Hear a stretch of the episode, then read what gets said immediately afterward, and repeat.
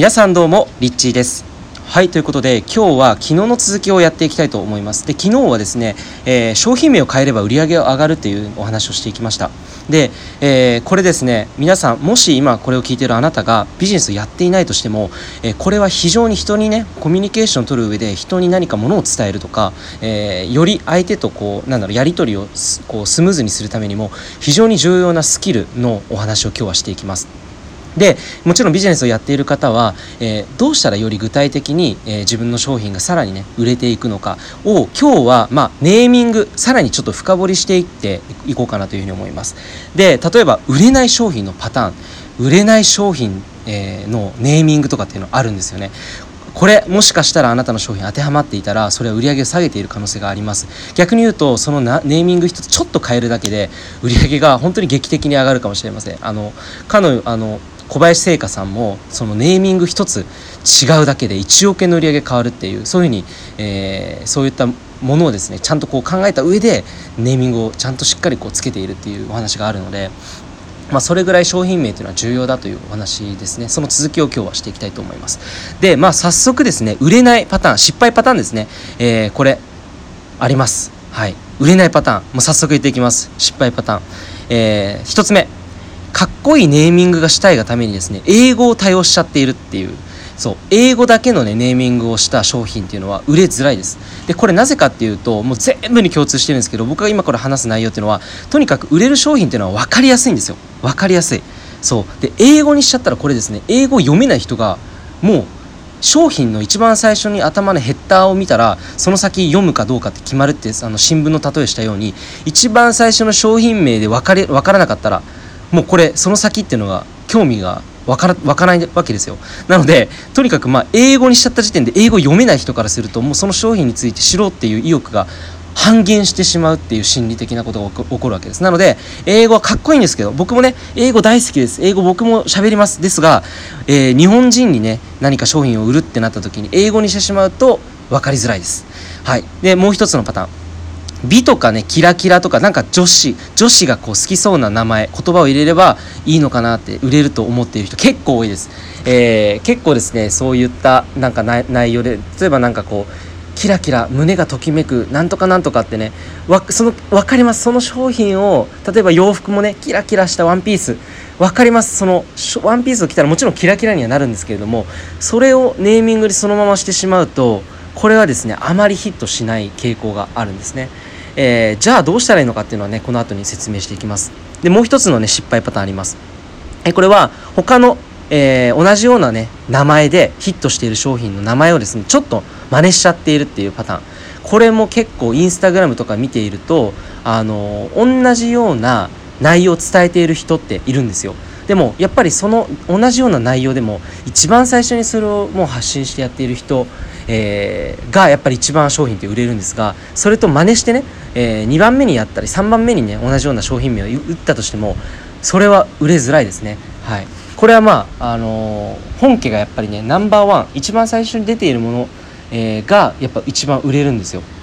でもやっぱりそれに似たような名前っていうのは、えー、心理的にはちょっとこうね、えー何て言うんだろうな。じゃあ、えっと、ビトンも同じようなビトンの色で出てたらそれがパチモンだったとしたら結構信用ってないじゃないですか。そうすると同じようにですね他の業界であったとしても同じような名前ってなんかパパチモンに見えてしまうっていう傾向があるんですよね。なので、えー、何かこう特化した自分自身のこうオリジナルな感じが伝わらなければ、えー、いけないということですね。まずこれ失敗パターンですね。じゃあ成功パターン何なのか。成功パターンは、えー、商品の特性が分かりやすい。まあ、とにかく覚えやすいってことですね。シンプル。覚えやすい。分かりやすい、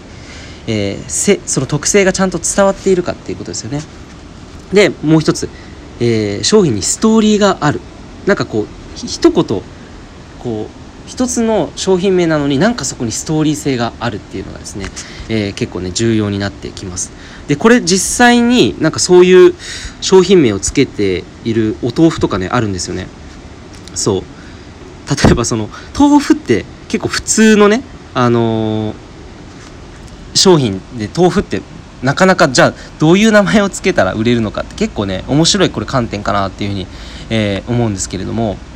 例えば口コミでね広がった豆腐の商品があってその名前一生忘れられないねあの名前なんですよ。でこれがな何でこれ売れたかっていうと風に吹かれて豆腐やジョニージョニーっていうね風に吹かれて豆腐やジョニーっていうめちゃめちゃ奇抜なネーミングですよね。でもこれが口コミで広がってなんかこうジョニーが気になっちゃうというかね。ジョニーは風に吹かれているのか。なんかその登場人物がいることによって豆腐を販売しているのになぜかこう覚えてしまうっていうそういった現象が起きて、えー、広がったと、えー、いうことですね。なのでこういったパターンで、えー、かなり特化したものっていうのも、えあるんですよね、まあ、ストーリーがねこれ結構伝わってくると思うんですよ、うん。はい、でパッと見た時のインパクトが強い、まあ、これ今言ったようにですね豆腐やジョニーねパッと見めちゃめちゃインパクト強いですよね。そういうのは結構売れやすいです。であとは、えっと、親近感があるっていうのもこれも一つネーミングで言うとあのなんか結構こう身近に感じるっていうんですかね、うん、親近感のある名前っていうのも結構売れやすい傾向にあります。結構あの小林製菓さんとかだとのどヌールとかね喉ヌールスプレーとかも結構分かりやすいですよね。でなんかこう喉ヌールって伸ばし棒が結構こう曲がってる棒なんですよ。でなんかこう親近感が湧くというかね、えー、小学生でも読めるというかそういう商品っていうのも結構広がりやすいっていうことがありますね。あとは熱さまシートとか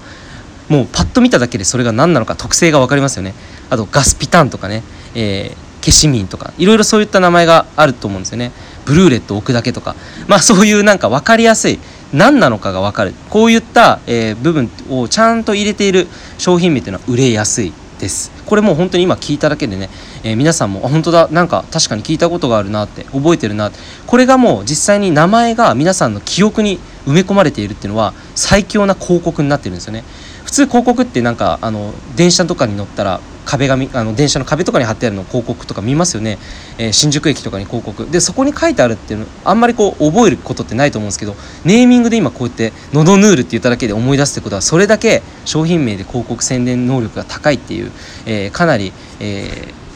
ー、素晴らしいネーミングということが分かると思います。で今日はですね最後に、えー、商品名をつけるねポイントえー、さらにちょっとお伝えしていこうかなというふうに思います。商品名をつけるポイント大きく3つあります。まず足し算ミックス方式っていうのがあって、まあ、足し算にして商品名をつける。例えば六本木ヒルズとかね。六本木とヒルズをかけて六本木ヒルズとか。あとノンアル気分。これノンアルっていうのはねノンアルコールですよね。ノンアルコールの気分。っていうこの2つのワードを組み合わせる。あとは植物物語とかね。こう2つのネーミングをこうくっつけるっていうので、えー、その商品のねなんか良さが伝わってくる。例えば、えー、僕が過去に作った商品では、えー、宇宙マネーっていうね、えお金の豊かさについて伝えていくプログラム。宇宙っていうのとマネーっていうのを組み合わせたりとか。まあそういった形でハッピーマネーとか本田健さんを、あのハッピーなマネーっていうところで組み合わせて、え使うっていうそういった足し算ミックス方式。えー、が1つ目。2つ目がですねた、えー、短縮ミックス。短縮ですね。これは何かっていうと Suica が分かりやすいですね。Suica ってこれ一言でめっちゃまとまってるんですよ。何かっていうとスイスイカードの略になってるんですよ、えー、パッとねピッと押すだけでこう通れるスイスイカード。これが Suica になっているわけですね。で喉ヌールスプレーもね分かりやすいですよね。喉に塗る、えー、薬用品ですよっていうのをね伝えるために喉ヌールスプレーってもう一言で言ってしまうという。これが短縮バージョン。短縮ミックス方式。で最後に掛け算ミックス方式、えー、これはね一つえー、あって2つの味が楽しめるみたいなそういう一粒で二度おいしいみたいな記憶として残りやすい付け方かなと思います。例えば、えー、炭柿、えー、炭と磨くっていうね炭柿っていう商品だったりとか、えー、スノビック。これスノビックって何かっていうセノビックか。セノビックって何かっていうと背背伸びかけるビッグになるっていうこういうふうにこうミックスして、えー、伝える。これがですね結構あのお客さんに分かりやすく。そしてなんかパワフルにね、えー、なんか効果もすごいありそうだなみたいなそんな風に伝わっていきやすい商品というのは売れたりしますね、えー、今日はね結構お伝えしていきました、えー、商品のね売れるネーミングと売れないパターンのねネーミングとそして最後に、え商品が売れるには、まあ、3つ、え足し算ミックス方式と短縮ミックス方式と掛け算ミックス方式があるよっていうお話をね今日はしていきました。是非皆さんの商品ね売れていなかったらこれは何か名前を変える必要があるかもしれません。ぜひ今日の参考し参考にしてみてください。ということでいいなと思ったらぜひいいねボタンも押してください。いつもありがとうございます。リッチーでした。